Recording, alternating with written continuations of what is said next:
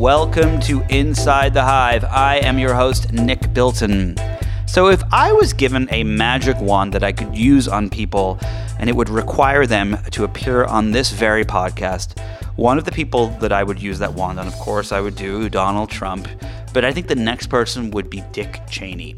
Now, we know that's not possible because Dick Cheney is not going to come on a Vanity Fair podcast. And I know that I couldn't get the next best thing, which was George W. Bush, so I went to the third best thing, which is Adam McKay, the incredible Oscar winning writer and director of the new movie Vice. So I can guarantee that you've seen something that McKay has produced, written, or directed over the last decade plus. He was the head writer on SNL for many years.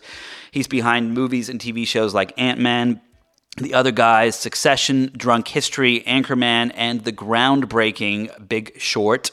And of course, his latest film on Cheney, George W. Bush, and the rest of that crazy gang. So McKay is going to come on the show and argue why that movie actually leads us to Donald Trump. And we're going to cover a lot of stuff in the next hour, including his critics, climate change, inequality, why the Democrats can sometimes be as bad or almost as bad as the Republicans, McKay's road himself from improv theater to big budget movies, and about all the villainous politicians and Wall Street bankers that he's been writing about for the last few years. Testing. Testing. One, two, three. Testing. One, two, three. Testing. This is my normal voice. This is how I speak. I think we're I think we're rolling right here, Adam. Are we rolling? Uh, Adam McKay, thank you so much for joining us today on Vanity Fair's Inside the Hive. Uh, I have a million questions. First, I want to ask you. Uh, well, first, I want to say congratulations. Thank you. Are you excited? Yeah, yeah. I mean, this. Was it surprising that you got all these Oscar nods? I mean, this. I was telling someone the other day. I was like, this movie has been like no other movie I've ever worked on, as far as the split responses and the extreme love and extreme hate and like you know, it's been the weirdest experience I've ever had. So it makes perfect sense that we would get eight Oscar nominations. and then win none. exactly, exactly. um, hopefully that doesn't happen. All right. So uh, first questions first. Have you have you heard anything from Cheney's camp after the movie? No, I heard two things kind of as the movie was coming out. Uh, One thing was that about a month before it came out, Mary Cheney followed me on Twitter. Uh oh. Did you DM her? Uh, I did not, but I followed her back. And then I looked, she's not verified, but Mary Cheney wouldn't necessarily be verified. Good point, good point. And I looked at the account, and it did seem like Mary Cheney's account. Like there were like comments in there, and if it was fake, it was very well done. So I did not DM. I think you should DM her right now on the show, and then we'll see what she you should All be right, like. all Your right, I'm dad's grabbing my phone. Here we go. Hey, Mary, what's going on? you will pay for what you have done. Okay, that did not. And what was the second thing? Uh, second thing was neighbors of ours know a journalist and who knows the Cheneys and was in a with them at like their house, I guess, and was like, "Have you guys watched the trailer for Vice?" And they're like, "Oh God, no!" And they're like, "No, you should actually watch it. I think you'd like it." And she played the trailer for them, and they did laugh. Oh, they laughed. And the story that was passed back to me was that Cheney said, "Well, if that uh, movie that's about a woman falling in love with a fish can win an Oscar, maybe this has a chance." Wow. I, that's the actual story I was told. But once again, that's third hand. I do believe the story that they watched the trailer. That Cheney line is so good, though. I wonder if that didn't get made up somewhere along the way. I it's but I'm, he probably would have a line like that. You know, I, I, the hard part I think is him laughing. You know that Snickering, I'm sure, in his case. Snickering. Yeah. All right, so, uh, so when you were doing this, what what actually led you to the movie again? Was it just this this hatred for the Republican Party and George Bush and Dick Cheney, or was it? No, no, because you know we know the the problems we have now are certainly a lot of them are centralized in the Republican Party, but I, I you know Democrats have their issues too. It more came out of the fact that just you know we all lived through those eight years of W. Bush and Cheney, and it was kind of this realization like, oh, that's it. Like it's over with. Like we're not going to talk about this anymore. Like no one was talking about it. We're moving on. It was towards the end of Obama, and I just remember thinking like, that's it. Like wow. Uh, we killed, by some estimates, a million people and tortured, and the world economy collapsed, and we're just going to move on from that one. And then you started seeing like George W. Bush on Ellen dancing, and you saw I saw a thing with TMZ interviewing Dick Cheney in his SUV, kind of laughing with him. And have you ever seen that documentary, Act of Killing? No. Uh, oh my God, it's amazing. It's about the genocide in, I think it's Indonesia, the East Timorian genocide. I believe that's the country. I haven't seen it in a while. And basically, the dictatorship won. So all the people that did the genocide are like, cool. They're like, hey, what's up? And they go on talk shows. And that's the way it started to feel a little bit. And, uh, and so at that point, I was like, all right, we're going to tell the story of one of the least char- charismatic politicians who's ever, ever been through the American system. Do you think that the, the current Trump administration is worse than the Bush administration? You know, I, I, I think it's a tricky thing. I, I've answered the question by saying, as far as damage done, clearly W. Bush Cheney's way worse uh, as far as what the damage done was. But it's really not a comparison. It's more of a continuum. And I think the story is really a 40 year old story of what's happened with the Republican Party and what it's become. And I think with each president that they've had and, and the development of kind of their messaging and their base, I think it's just gotten crazier and crazier till now we're in full on crazy town. So it depends what you categorize as damage. I mean, basically, Donald Trump just is dismantling the federal government, uh, whereas W. Bush and Cheney were invading countries and torturing and you know putting lobbyists into regulatory positions, uh, aiding the world economy to collapse. So um, it, it's a hard comparison, but I really think the story is not a comparison. I think it's a continuum, and I think Bush Cheney led to Donald Trump. If you had to, so you do you did all this research for the movie, and you. Uh, you essentially portray the majority of the country's problems as a result today, as a result of Cheney and Bush and so on.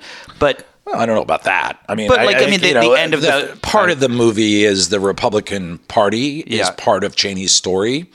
So in the end, when we show those clips, uh, our intention was never to say Cheney did all of this. It was to say you've seen a loss in faith in the government. No one believes anything could be fixed opioid, 75,000 deaths a year, 35,000 gun deaths a year, and nothing's being fixed. No one believes in government. And this is all a result. Some of it's directly Cheney, some of it's from the Republican Party, some of it's just from our culture of just what's happened over the last 40 or 50 years. Look where we're at now, was what we were trying to say.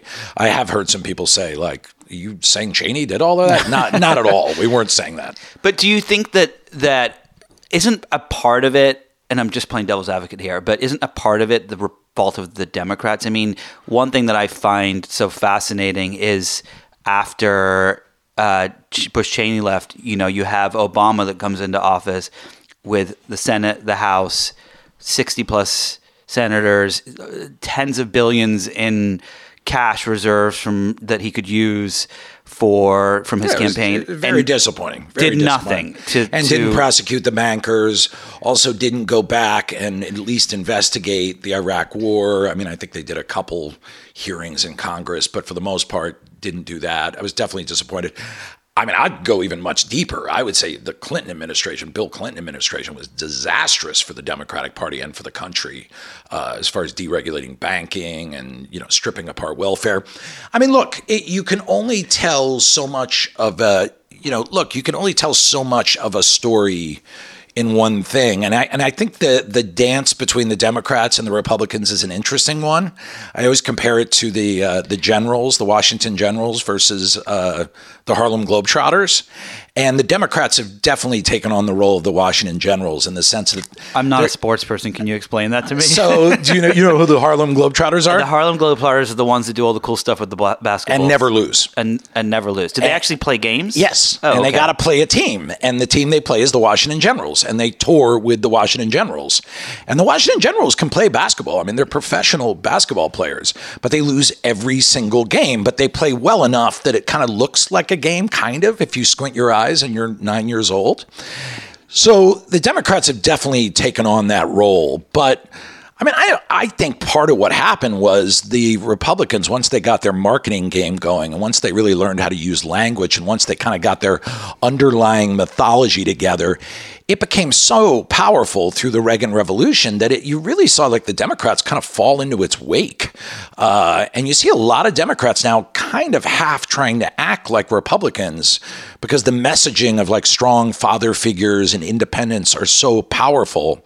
Um, so I would still characterize this era that we're living in as the era of the Reagan or Republican Revolution. I, I, think it's hard not to slice it that way, but I by no means let Democrats off the hook. Do you think? Okay, so if you if someone showed up um, at your house and uh, and you, and was trying to break in, right? Right. And uh, and you called the cops, and the cops didn't come, and and the guy this is a really bad analogy so excuse this here but the guy steals your computer are you going to be more pissed off at the guy that stole your computer or at the cops for not showing up? Like, and the, the, the question, I guess, is, is like, aren't you pissed off at the Democrats for doing fucking nothing? Yeah. Oh, yeah. I mean, do you ever read my Twitter feed? I slam the Democrats all the time. I mean, it's, but I would say, uh, here's the question How did the Democrats start doing nothing? What happened to the Democrats? Well, my theory is that the, that, that the Republicans are better at messaging, and the Democrats the Democrats are diabolical. But I mean, there actually are some like tangible changes that happened after the Reagan Revolution. The big thing was that they took a lot of the restrictions off lobbying and influence peddling.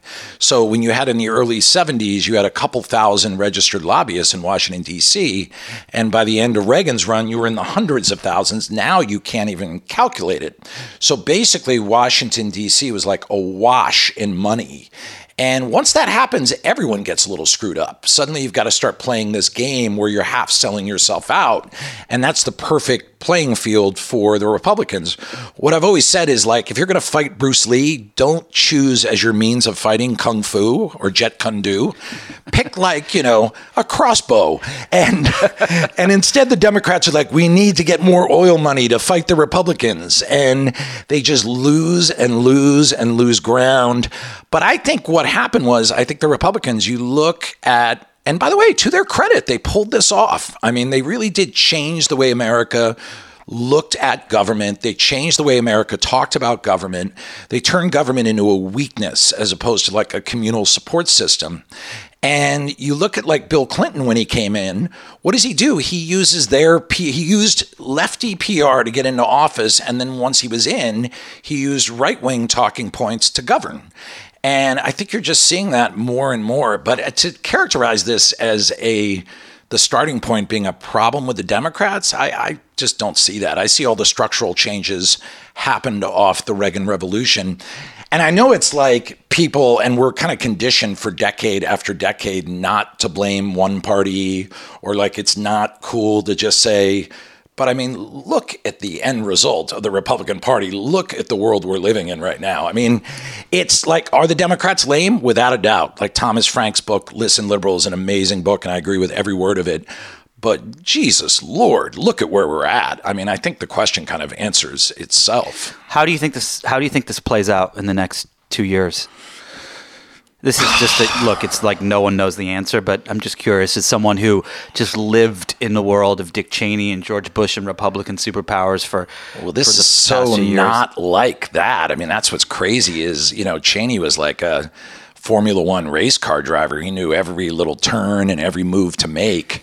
This guy doesn't care. I mean, this guy's basically I mean, he's he's blacked out the windows and like cleaned out all the furniture and isn't answering the phone and like ripped the phone out of the wall. Like this is almost like a siege in a way. It's more McConnell's show, right? So probably what they do is this. Probably one of two things happen. They finally get Trump, where the stuff is so bad that it even cracks their kind of bubble of Fox watchers or people who think everything's liberal media. So they finally get him and he has to resign. And then you see this massive thing for the Republicans going, hey, we all came together, rule of law, and trying to play like we'll forget what they just enabled for the last I mean, I go all the way back to W. Bush Cheney, what they've enabled for the last 30 years, what they've been trying to do. That's one way. He has to resign. Republicans rely on people having a short memory. The second thing, and I think this is a legitimate possibility, is he doesn't run again. I've heard that from a few people, actually. He's miserable and he's not in great health and he's clearly failing mentally. But if he doesn't run again, he risks the, the he risks uh, going to jail. No, maybe. I don't know. I don't think so because I think what he'll do is he'll leave and he'll say, I was too good for this government. I was too good for America. I tried to do all the right things. My supporters will always be there. He'll keep doing rallies around the country. He gets off on that. He'll never stop that. He also can monetize it. Uh, and then I think if they tried to jail him, you'd still potentially have some ugliness going on. And then he just ties stuff up in court. Who wants that fight once he's gone? Like you just want to forget about him. I mean, that's that's really the big thing that's kind of gotten us here is like a long chain of can't we just move on? Going all the way back to Watergate, going to Iran Contra, going to Bill Clinton, going to W. Bush, going now to Trump is like, can't we just move on? Who, and who, who do you think is worse, Cheney or Trump? worse in what regard? A, a worse human being, a more evil, uh, more. Uh, dist- I, I mean, I, you know, you you just said it earlier. One killed a million people, another d- didn't yet. But Uh, it's the comparison I make is that uh, Dick Cheney broke into the jewelry store, spent an hour with the stethoscope against the safe, very expertly listening to each click, got the safe open, took all the jewels, uh, snuck out the store, but left the front door open. Then, about an hour later, as the sun's about to rise, a bunch of neighborhood dogs came into the store and crapped everywhere, pissed everywhere, and ripped the carpet up. And that's Trump. And we're really mad about Trump, and we're yelling at Trump for crapping on the floor.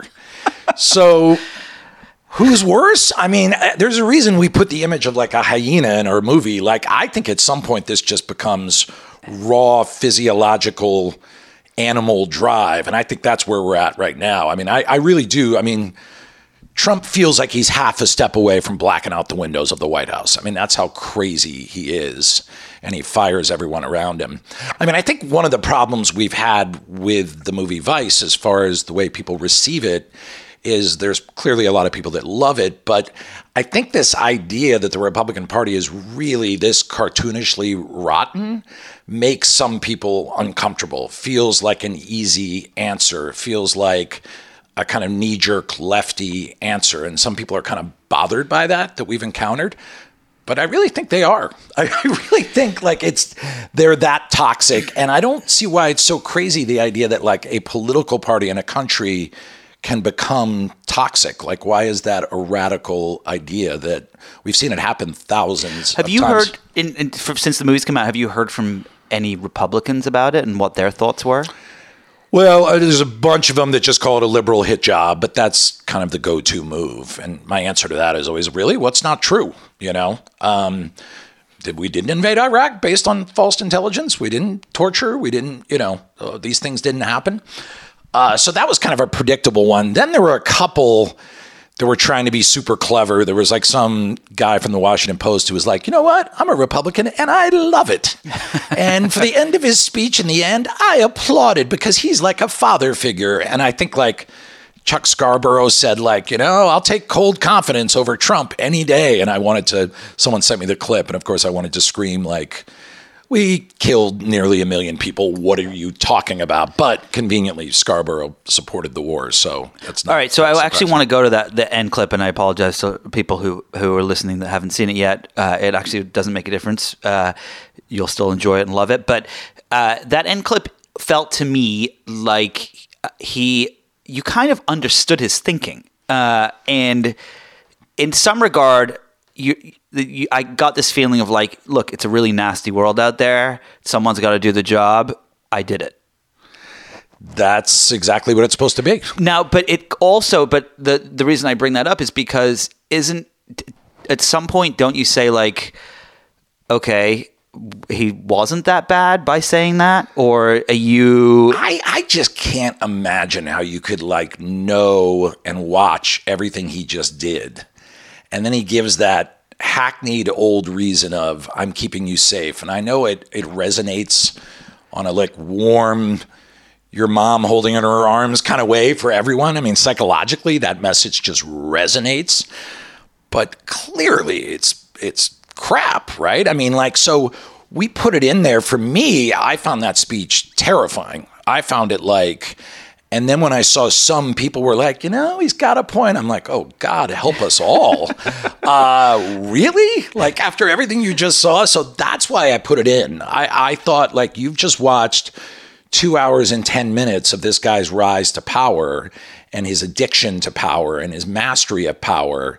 And clearly, I mean, the argument I've also had in this movie is he's not driven by an ideology. He's Oh, not, no, none not of these people driven are. by no. He's not driven by like the greater good of America. Maybe vaguely in his mind.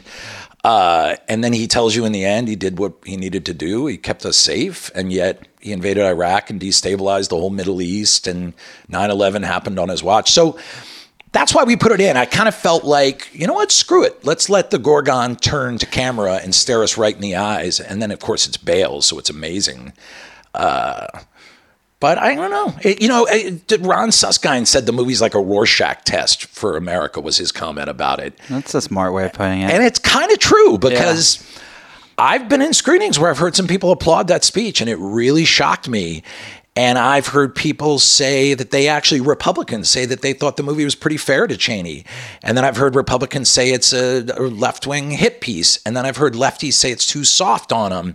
And then I've heard lefties say, you know, it's, uh, you, you didn't give them enough of an ideology. You didn't show this. So that has kind of been the reaction. Do you does the criticism of it and the the applause of it does it bother you or does it make you do you lay in bed at night? Do you read the reviews? Do you care about them? Like I, do you I regret really, parts of the movie? I really wanted these, you know, when we're making these movies like The Big Short, and even the maybe it comes from my comedy background. I want the movies to be like a conversation with the audience. I want them to be an engagement. So I don't read all the reviews, but I do look at reactions and I look at certain reviews. And like, you know, if someone writes an op ed piece, I'll read that. And I'm always chomping at the bit to get into it, to like go back and forth. Movie studios don't like that, so they tell me not to do it. But if it were up to me, like I would be writing op eds and going, well, that's an interesting point, but here's the way we feel. And I wanted there to be engagement in this movie. The movie's designed not to be a traditional political biopic, it's supposed to engage the audience and be unsettling.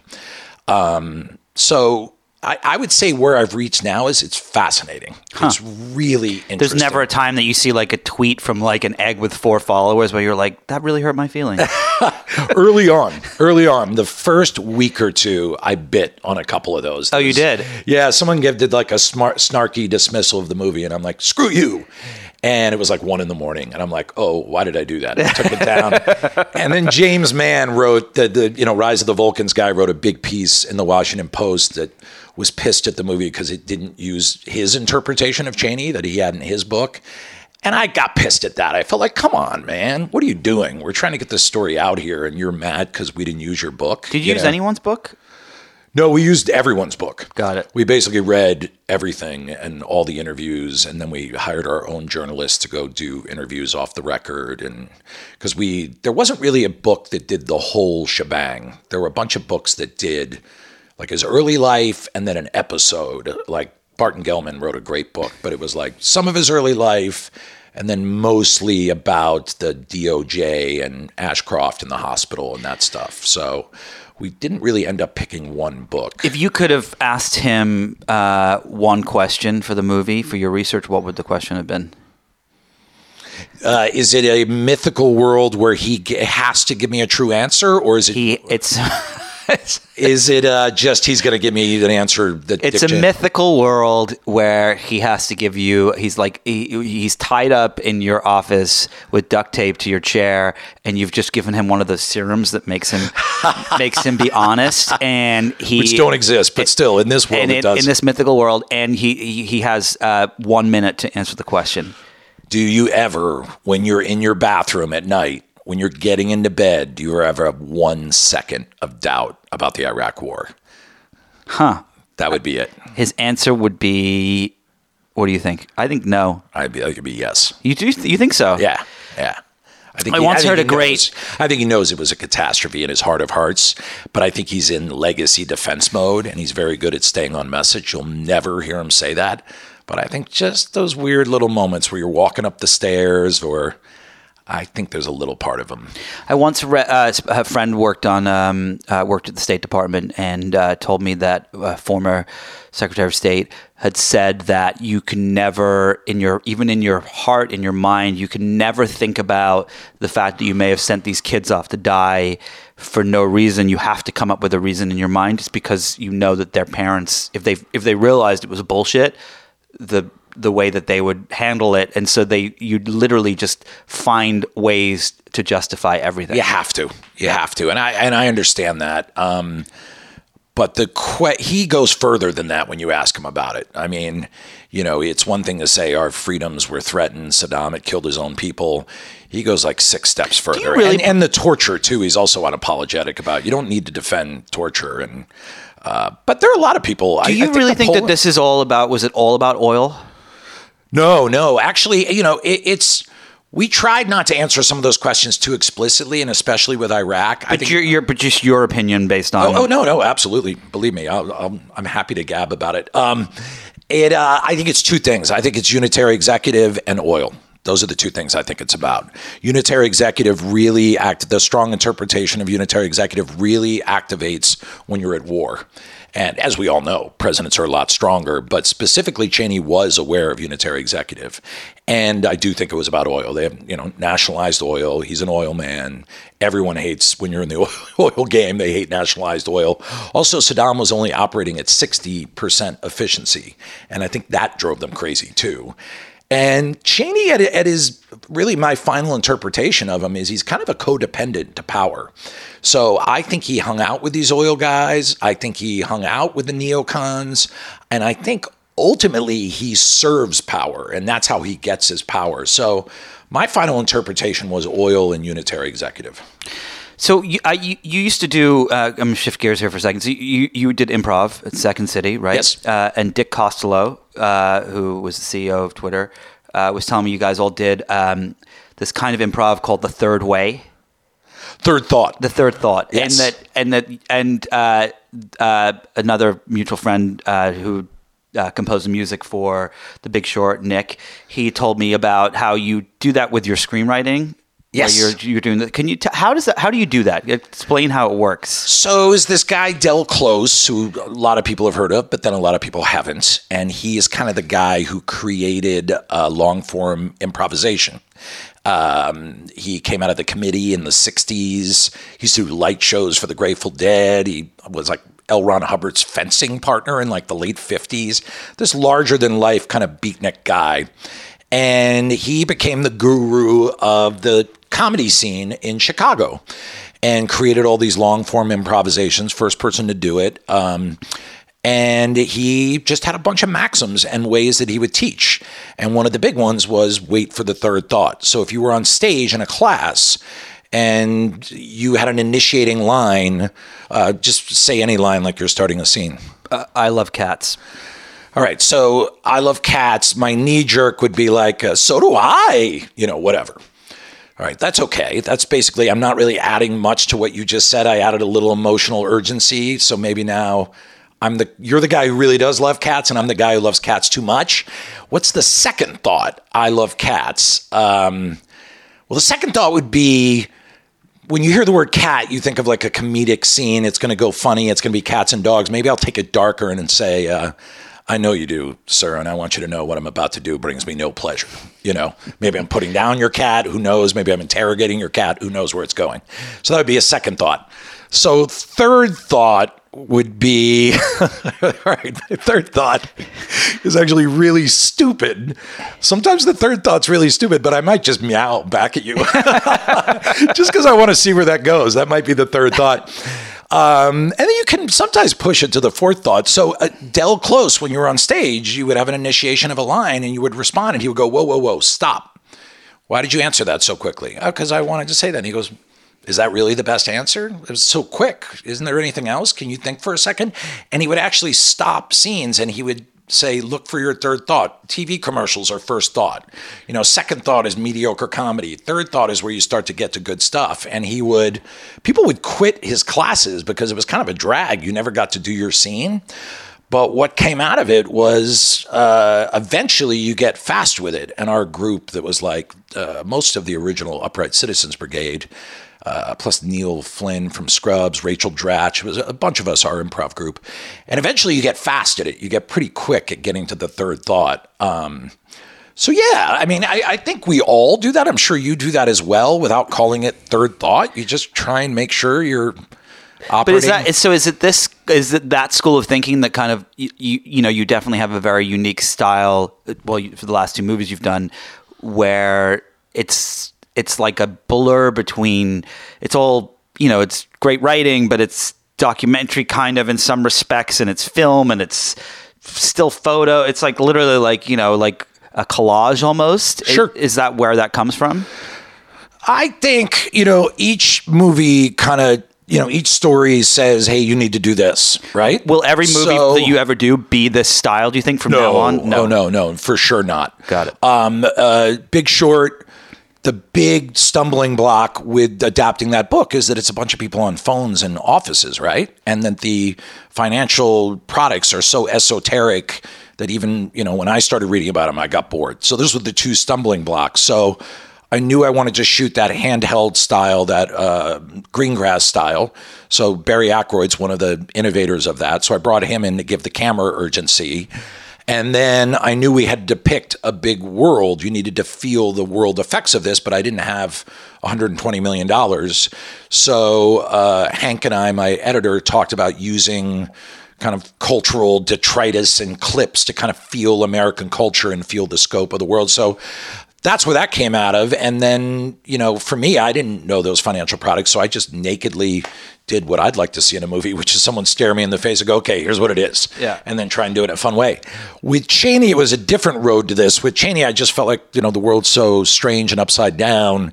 And this story is so horrifying and bizarre and, and odd and kind of contradicts all traditional storytelling methods in the sense that this guy is a shadowy background figure. It's not exactly a Joseph Campbell story, um, hero's arc. So I wanted to make the movie off balance and unsettling and unpredictable and just not have it fall into that traditional three act structure. So that's kind of where it came from. And also, a lot of his tools of power are kind of boring. I mean, yeah. they are kind of flat if you look at them on the page. And his challenges to constitutional law and international law. I mean, how do you depict that? So that's kind of where the waiter came out of, uh, you know, presenting the menu.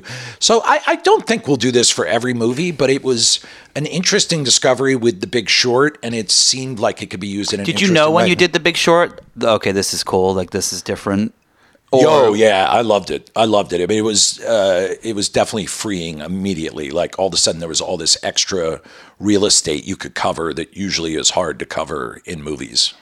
When you, um, if you were to do a movie, let's just say I just came in the room, I gave you 120 million dollars. You can do a movie about Donald Trump. How would you? Who would you cast? Like, who would? What would the story be?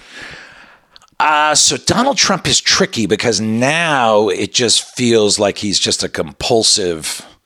He's barely a person. He's just a compulsive event, orange event. So I don't think I would do him now. I don't think I would do the election. I think I'd go back to. I'm fascinated by his father and his brother. Oh yeah and I think I would do it animated. I think I would really? do it. Yeah. Huh. I think I would do it, but like grown up animation, not kids animation. I would do like a Charles Burns kind of style, or I'm sure if I dug deeper, I could find some even cooler animator, like a style to it. I wouldn't quite do like Daniel Clowes. That's even a little too playful. I would do like really detailed, almost painting like animation, but I would I would do it as an animated film. 120 million dollars is a lot of money. I just threw it out there because you said you didn't have that for the big short. So very few people ever get 120 million dollars to make a movie. But, Avatar, uh, and that's about it, right? That's World. I think that's the only one ever. Yeah. Uh, uh, no, I was just curious, uh, given the the thought process that, of course, has gone through I mean, the Republican stuff and the you know. I mean, you, you could do you could do a full musical. I mean, you really could. That would be very cool. And I'm not. I don't mean Kellyanne Conway as a uh, backup singer. I mean, right? And, and, not necessarily even Broadway style. More like uh, Frank's Wild Years, kind of. Uh, you know, uh, dir- dirgy kind of. You know. Do I get a producing credit now? I mean, you. If I do a musical about Donald Trump, you are now at least an EP. Okay, great, perfect, wonderful. Uh, um, if you so you went, you've taken this route from you know improv to comedy, anchorman, so on and so forth, to these incredibly serious, esoteric topics. Um, is this the is is are you going to continue on this route? I mean, do you do you feel like the the the medium is has the ability to send a larger message, or would you kind of like to jump around and do comedy again? Or I think you know it, it's. I guess the the premise of the last two movies in doing them is that we are in incredibly unique, catastrophic times, right? Like you're always supposed to look at the world with some kind of remove, and you're supposed to realize that every time during human history, people were like, "This is the craziest time ever," but I kind of really think it is. At least with global warming. well, that was my next question: is, is would you do a movie on global? So that's warming? what I'm working on now. So I and I feel like movies can go to some places that articles, books, TV shows, documentaries can't go. Oh, without like, question. Yeah, without question. Without question. The same way that books, documentaries, and articles can go to places movies can't go, and and movies just once they get out there, they're like on TV all the time, and with how scary the global warming got, and that that UN report really knocked me out of my chair. I kind of today. Like today, did you, did you see the latest? I mean, seventy five percent of America is going to be, you know, in freezing cold weather this week. You've got uh, all time highs in uh, Australia for the last God wow. knows how many hundreds of years. You've got all time lows in the North North America. You've got I had a guest on last week who was talking about all the mass extinctions in the past and how so all the things that we're going through now are just the same signs that we went through oh. hundreds of millions of years ago. And and you know AOC is saying we have 12 years to fix this, and the Republicans are of course like you're an idiot, which is totally not the case. She's completely right. She is completely right, and. Uh, I think oddly, after all this research about the Republican Revolution and Cheney, the biggest legacy is going to be them ignoring and misleading people on global warming. I think everything else is going to dwarf compared to that. Um, and hey, some of the Democrats are pretty lame as well. I mean, they're like. But how do you make how do you make people? The problem with global warming is it's it's like a catastrophe that's happening in slow motion, right. uh, and it's the same. It's the same problem with with gun violence in America. People think, oh, it's not going to happen to me. I, you know, you could even say the financial crisis was kind of like that. I mean, yeah, was, all what, of it, and it's fourteen it, years in the making. Yeah, and it's like, so how do you how do you think you make people understand this is actually diabolical for civilization? So I've you know, I follow all the climate scientists on Twitter, Bill McKibben and Michael Mann and all those people. I've read all the data. I've read, you know, uh, there's a book laying around here somewhere. I just got a new book, Global Warming. So I've done a fair amount of research and I've come up with this really novel, I think highly original, effective approach, which is you panic. I am fully panicked. I am pit stained out, panicked. So I'm going to try and do a movie. I, I, here's what I know. I mean, and I don't. I clearly don't know much on this. I don't think many of us do, but uh, I know a dystopic movie ain't no good. I know that like that's not going to do it. Right? Why? I mean. Maybe someone else can do it. Maybe me doing it. Maybe that's what I should say instead. Me doing a dystopic movie ain't going to do it. And I did have an idea. I had a pretty cool idea, but really? Is that going to really get you there? There's so many dystopic movies have been made. I feel like it's you mean like the, the day after tomorrow things like that? Yeah well and, and just all the the tweener novels that are just just the genre itself is so heavily oversaturated that you need something that's going to ring out in a unique way that's going to cat you need to make a new sound that makes the dog's head tilt you know where it's like what's that? And what is that? So i'm kicking around the idea of kind of like i have a poster, a Japanese poster for Network over here, like a a taut kind of funny satire that just cooks and is like way more of a comedy than what I've done the last couple movies. So I, I have an idea I'm kicking around for that. And then I have another kind of more clever idea that's a little smaller. But I, I kind of feel like I have no choice. Like, I just feel like this is the biggest story in the history of mankind. This is the story of all stories. And to go do a movie about uh, a guy who bumps into a girl he has a crush on, I mean, it just seems crazy at this point.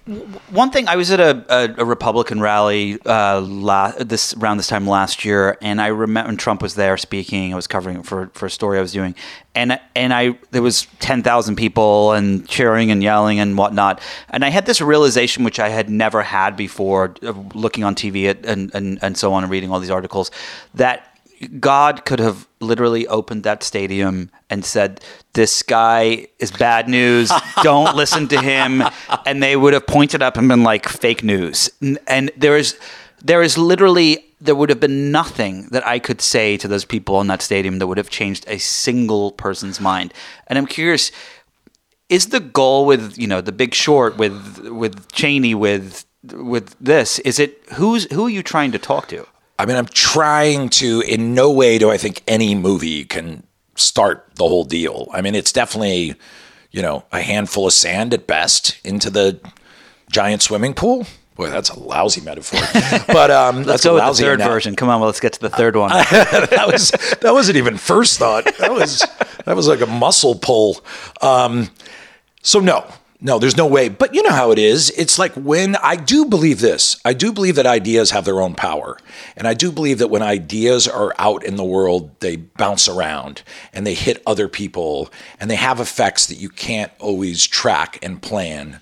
So, at the least, with what I do, I should be putting stuff out there, and who knows what's going to happen. Sometimes it just may thud, sometimes it may ricochet around. It's the same with what you do. I mean, with what all of us do, right? It's amazing what things you'll hear about eight years later where you're like, oh, God, I remember where that came from. So I got to try, and it is what I do. And the one thing I'll say, let me get a little optimistic on you here, is I have seen people change their mind. Like we used to go, I, I, hate skiing with a passion, but my wife and oldest daughter love it.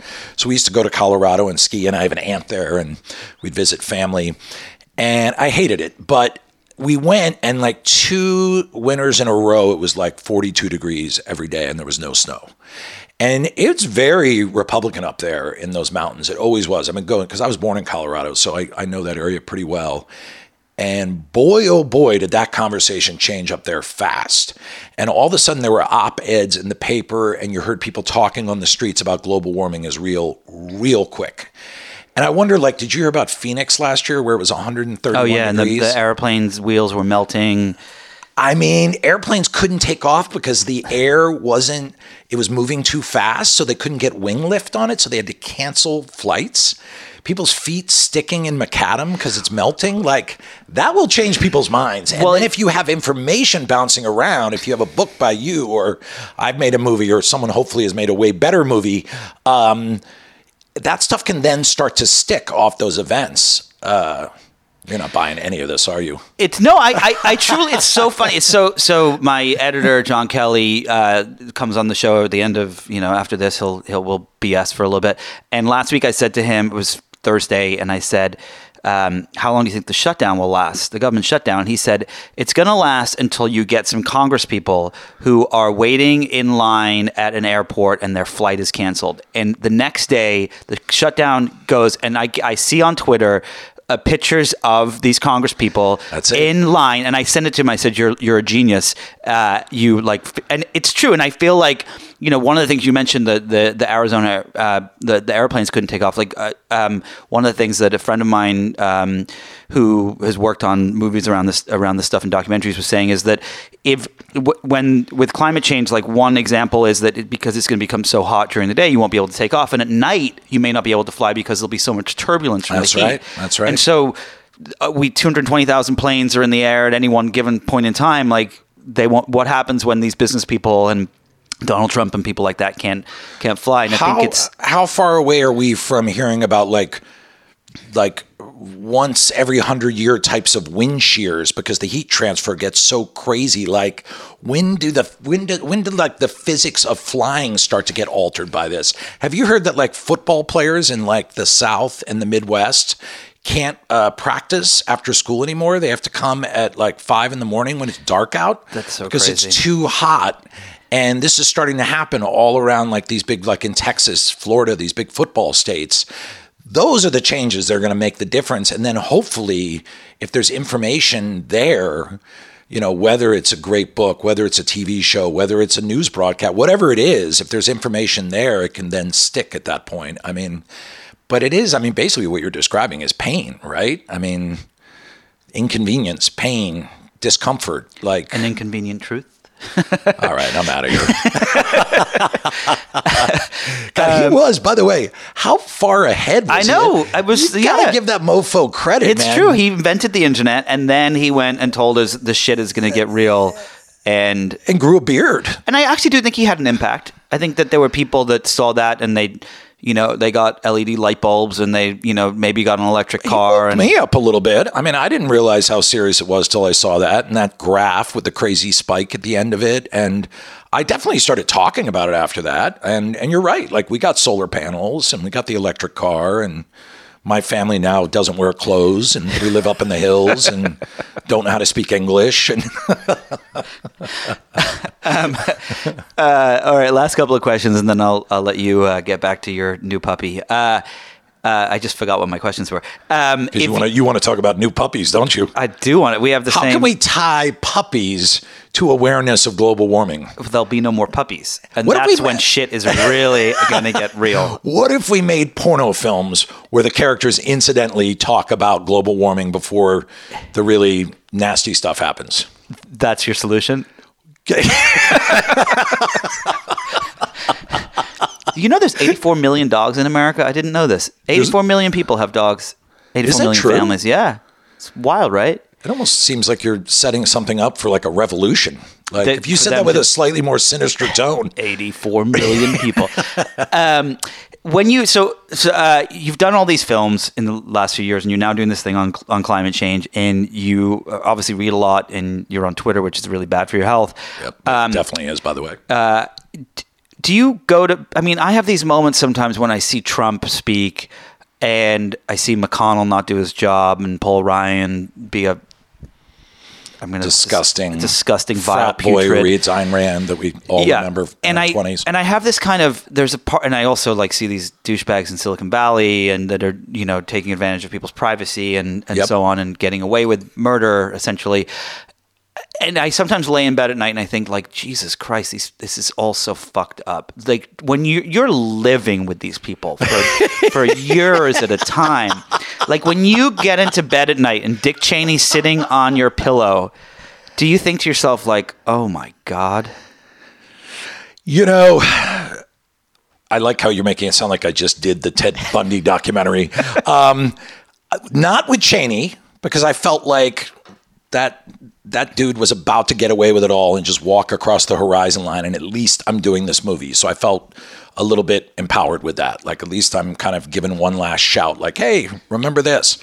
The one that gets me is the climate change. The day that UN, the global warming, the UN report came out saying, oh, it's way worse, way faster. We may only have 12 years before the window closes. I was freaked out for three days, like really emotionally upset. And was going online trying to read other information, trying to like calm myself down. Like I really freaked out about that. Um, so that's the one that really gets me. The rest of this stuff, don't you kind of feel like we've been through a lot of these songs and dances before? Like we've only had democracy for what, 270 years or something? It was before that, it was all kings who said God chose them. Like it's not surprising to me that we would kind of start. Don't we have a king who thinks God chose him right now? Uh, we, Pretty pretty close. we definitely do. Uh, so it's not surprising that we would kind of screw it up because it's still relatively new. It's not surprising that we would continue to have economic crashes because that's all relatively new. But the one that just sticks out is this global warming because you don't get a do over with it. You don't get a. You're not allowed to make a mistake with it. So that that does freak me out. That and that literally has kept me awake at night. Before. What about inequality?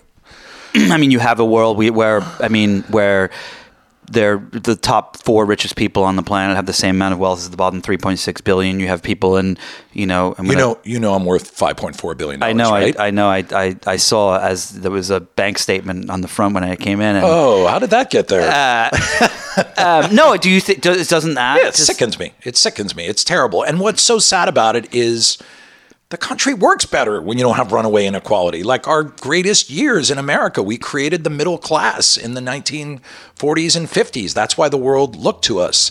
That's where all that great art and music came out of. That's where all that great innovation came from. No, it drives me crazy. Every single vote I cast, everything I do is trying to uh, mitigate inequality. I definitely support raising my own taxes, all of it. I definitely support, you know, equal pay for I mean, all that stuff is every bit of my politics, every choice I make is about that homelessness. I haven't stopped doing that. I'm very involved in the the gun. You know, I've worked with the Brady Center and a bunch of different gun rights group. We've we've unfortunately been sort of touched by gun violence in our family. So all of that is immensely important, and I haven't let up on it.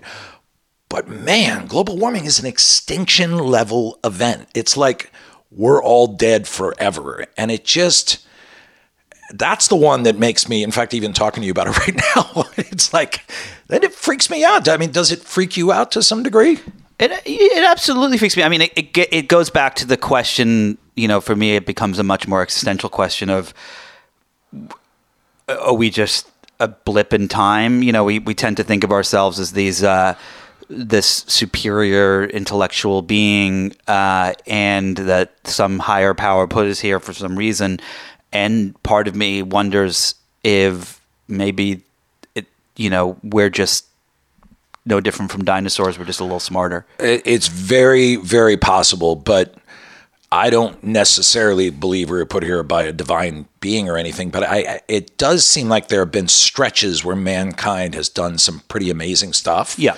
we are capable of it and it would be it would just be great if we had a chance to do amazing stuff for the next thousand years as opposed to in the next 150 years we're gone Or you 12. know? and by the way what other choice do we have i mean like Yeah. you can't you know but i think the point you're really saying is relax what the hell can you No, some- no, I don't. I don't. Absolutely not. I, I, I believe that we all have a role to play um, in and but but at the same time, it's what's so hard is you know it feels like you're you're building the sandcastle underwater in some respects. It's like. yeah. Um, uh, It's brutal. It's and- brutal. And, I um, and I go to these, you know, for work. I cover these things, and I meet these Republicans, and and a lot of them, you know, like a lot of the people I meet, they're actually really sweet and kind human beings. And in person, there's some that are, are racist assholes, but Sure. But um, and it's so what's what gets me is how do you convince these people? How do you make them understand? You said it with the Colorado stuff. I and- think it's going to be circumstance meets ideas. And I, I actually had this idea.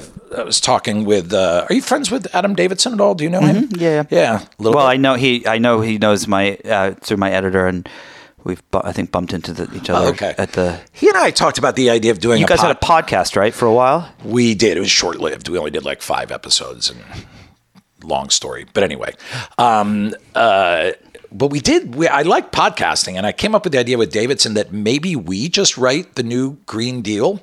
That maybe we just do a podcast where we. You know who you should do it with? AOC. You, AOC, and Adam Davidson. A new a weekly podcast on climate change. I mean, honest to God, like, because Michael Mann, I've talked with, you know, the scientists from Penn State, get McKibben to come in and actually write the bill. Like, really write it. Like, doesn't mean that it's going to become the bill, but at least It's a really good idea. it's kind of an interesting idea because I do think, and eh, after talking to you even more so, that this idea of circumstance meets ready ideas is going to be the answer. That Yep. it's going to be an awakening, and everything's got to be ready to go once it hits. You know. Um, I also do think, like, with this kind of like, I do find myself like either freaking out or laughing uh, about all this crazy stuff because it's the only two moves I got for it are freaking out And laughing. Yeah. Yeah. yeah. I mean, the global warming is horrifying. It's terrifying. It's But what's also- well. I had someone on a year ago, I think, a, a guest on here, and um, he did the documentary "Chasing Coral." Uh, it's a great documentary about all the coral reefs are dying, and he was saying that imagine for a moment that your body heated up two degrees, just two degrees, and that was how you literally had to live for the next few years. that's great what's comparison. happened to the ocean. And he said, and now imagine it heats up seven degrees, which is what they predict is going to happen in the next Jesus. 10 to 100 years. Imagine literally you go from 98 or whatever it is to 105. Like you would be, you wouldn't be able to do anything. You'd have to lay in a bathtub full of ice, like Yeah. all the time, without exaggeration. You Yes. go to the hospital. Do you know the guy Eric? Uh, how do you say his name? Holthaus. Uh, he's from Minnesota. He's a climate activist and a meteorologist. He's really good, and he just had one the other day. It was like it showed global temperatures for like the last million years based on core samples and then obviously as you get more modern specific readings. And it showed when mankind oh it was from the beginning of mankind. It was the temperatures when mankind came around and it's the zone that we thrived in.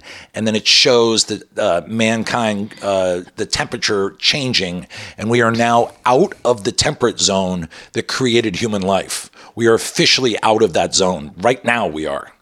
And the graph just tangibly showed like mankind going out of that zone into a higher temperature and that was another one that got me where i was like holy moly the I, the guy I had on last week, uh, who wrote the book "The Ends of the World," Peter Brannen. He, I was he was saying how with the last mass extinction, hundred million years ago, it was the super volcanoes that that did essentially, you know, that wiped out uh, ninety percent of life on Earth. And I said, well, what's there's no super volcanoes anymore. What's the what's the equivalent? And he said that someone said that back then they had vo- volcanoes, now we have Volvos, and it's the same the amount of Wow. CO two being put into the Earth from cars and coal is equal to the super volcanoes that took place. Uh, That's chilling. yeah. I hate Can we to end on, like, a I- good- I, hate to good- undercut you, but the whole interview, Nick drove up in an expedition, Ford Expedition, and he left it running right in front of my front window. I'm looking at it right now. I, it's a it's a V fifteen. Do they make those V sixteen? I guess it would be. Uh,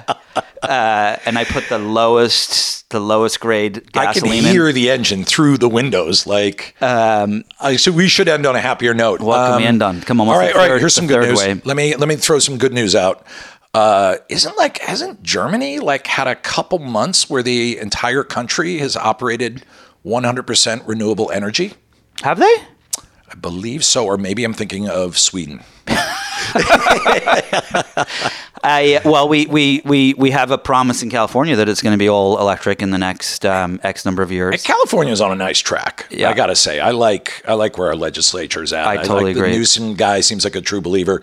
Well, you know, when you you know when you go to Europe, you do see windmills and solar panels everywhere. and like and small, tiny little cars, and people eating fish and chips. It's a much happier place than here, honestly. and really good Indian food. And, very good chi- chips and curry. That's what I grew up oh, on. Oh, the best. Good stuff. Should we end talking about chips and curry? I think so. I think that's it. Adam, ah. thank you so much for taking the time today. This has been fascinating, as always. very fun, Nick. Thanks for having me. Of course. Thanks to my guest today, Adam McKay. If you enjoyed this conversation and don't think we're going to die next week because of climate change, be sure to listen and subscribe to other great episodes of Inside the Hive with Nick Bilton. That is me. You can find us on Apple Podcasts, radio.com, or anywhere you get your podcasts. And don't forget to leave a review while you're there, preferably one with five stars and something that says, This is the most amazing podcast I've ever listened to. Thanks to the folks at Cadence 13 for their production work. I will see you all next week. Sayonara.